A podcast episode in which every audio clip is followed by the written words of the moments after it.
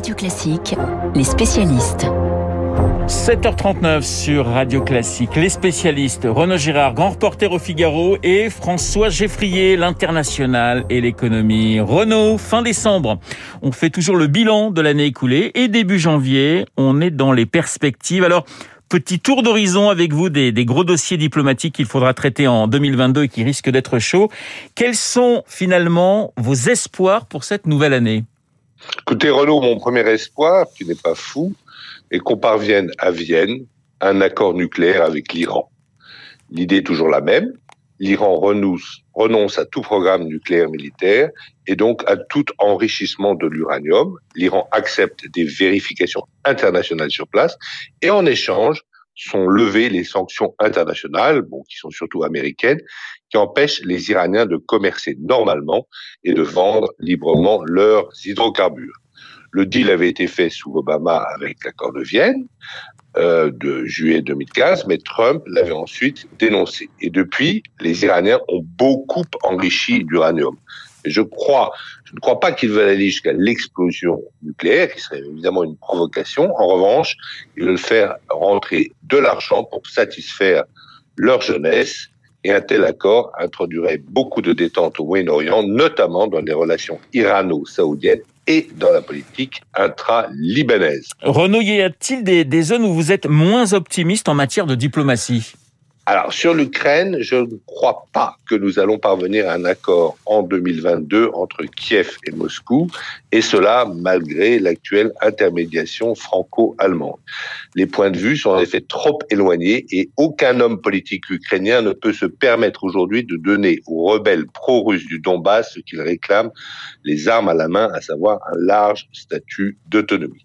Je ne pense pas que Poutine ait la moindre intention d'envahir l'Ukraine. S'il avait voulu le faire, il l'aurait fait en mai 2014, après que 42 militants pro-russes eurent été brûlés vifs à Odessa, et il n'aurait trouvé personne sur sa route pour l'en empêcher. Mais c'est un dossier que je ne vois pas dégénérer, car Biden et Poutine se parlent constamment, et j'ai même l'espoir, Renaud, qu'Américains et Russes reprennent des négociations de limitation de leur stock d'armes nucléaires. Quelle est pour vous la zone de tous les dangers en 2022 ? Alors c'est certainement celle du détroit de Formose, car Pékin est intransigeant quant à la réintégration de l'île au sein de la République populaire de Chine, alors que les Taïwanais, qui ont pris goût à la démocratie, n'en ont pas envie. Il y a une garantie américaine de sécurité à l'endroit de Taïwan, et donc le risque est qu'un jour dégénère un incident naval entre l'US Navy et la marine de guerre chinoise. Et là, évidemment, on ne sait pas ce qui pourrait se passer. Merci Renaud Girard, grand reporter au Figaro. Les grands dossiers diplomatiques de l'année 2022. On passe à l'économie avec François Geffrier. François, gros plan ce matin avec vous sur la formation professionnelle. Les perspectives en 2022 sont très bonnes. Les chiffres d'école. Oui, les chiffres sont ceux du compte personnel formation. 2 250 000 formations validées en 2021. C'était moins d'1 million en 2020, donc on a fait x2, et c'était 500 000 en 2019. Donc là, sur 2 ans, on a fait carrément x4, chiffre de la Caisse des dépôts que révèle le Parisien ce matin. Qui les utilise, ces comptes personnel formation ? Les chômeurs, pour un tiers, les salariés et les indépendants, pour le reste. Quelles formations sont demandées ? Ça, c'est un palmarès qui est assez intéressant. Les cours de langue, tout en haut de la pile, pour obtenir le TOEIC pour l'anglais, le TOSA, 377 000 dossiers financés.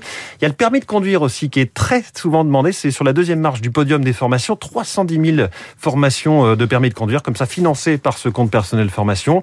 Il y a aussi la création, la reprise d'entreprise, en troisième, 220 000. Et puis, les compétences informatiques, les certifications bureautiques, avec 74 000 formations dans chacun de ces deux domaines. Les formations sont un peu plus courtes que l'année passée, 60 heures en moyenne, c'était 67 heures. On rappelle que tous les actifs de plus de 16 ans ont un compte personnel formation, crédité de 500 euros chaque année, quand on occupe un emploi à temps plein. Ce compte personnel, CPF, c'est un sigle qui a remplacé un acronyme. On est vraiment dans les miracles du jargon, en fait, du ministère du Travail. L'acronyme, c'était le DIF, droit individuel à la formation. Une réforme qui a transformé ce qui était autrefois des heures de formation en euros à dépenser dans des formations, 500 euros donc par an, plafonnées à 5 000. On est donc incité à les utiliser, ces euros, au moins une fois tous les 10 ans, sinon on y perd. Cette forte augmentation est l'un des rares effets positifs, pardonnez-moi, de la crise sanitaire, oui, François. Oui, on ne s'attendait pas à un succès aussi rapide, c'est ce que confesse Michel Yahiel dans Le Parisien, lui qui est ancien conseiller social de François Hollande à l'Elysée, aujourd'hui patron des politiques sociales à la Caisse des dépôts qui gère ce compte personnel. La crise, en fait, elle a libéré du temps, elle a accru l'incertitude, elle a accéléré les mutations dans certains secteurs. C'est ce que dit la Caisse des dépôts. Beaucoup de gens se sont posés pendant les différents confinements. On réfléchit, on dit, tiens, peut-être je vais changer de métier. Certains ont eu du temps, il y a eu le chômage partiel, et puis du temps dégagé quand on est en télétravail. D'ailleurs, beaucoup de ces formations-là peuvent se faire elles-mêmes en télétravail ou téléformation, si vous voulez. 1 100 000 formations suivies ainsi à distance en 2021. Il y a eu aussi une réforme de cette formation. Je ne sais pas si vous vous souvenez de Muriel Pénicaud, qui était ministre du Travail à ce moment-là. Non, mais pas d'elle, mais en tout cas de son geste. Elle brandissait son téléphone, son smartphone, oui, avec l'appli Mon CPF, donc mon compte personnel de formation, pour montrer que c'était devenu plus simple. Et effectivement, je vais vous faire la démo en direct, cher Renaud.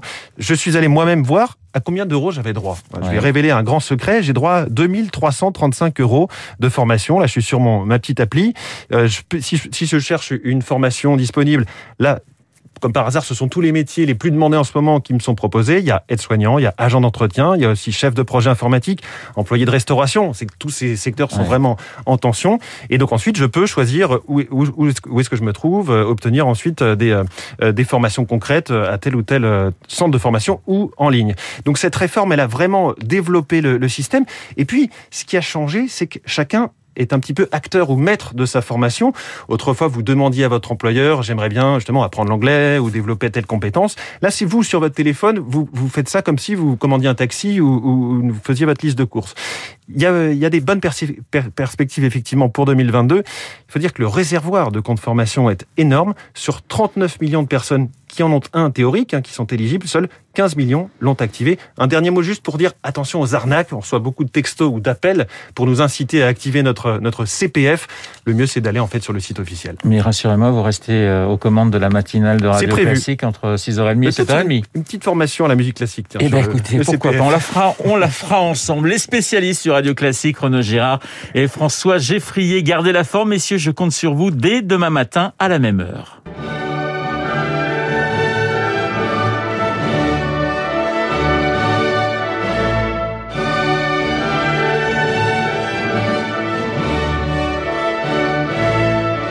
Vous reconnaissez l'hymne à la joie de Beethoven, l'hymne de l'Europe. On reviendra avec Luc Ferry sur cette polémique du drapeau européen sur l'Arc de Triomphe. Mais dans le journal imprévisible, Augustin Lefebvre s'intéresse aux 20 ans de l'euro. Vous vous souvenez des petites calculettes pour convertir nos francs, des calculettes collector aujourd'hui. Le journal imprévisible, Augustin Lefebvre, dans moins d'une petite minute.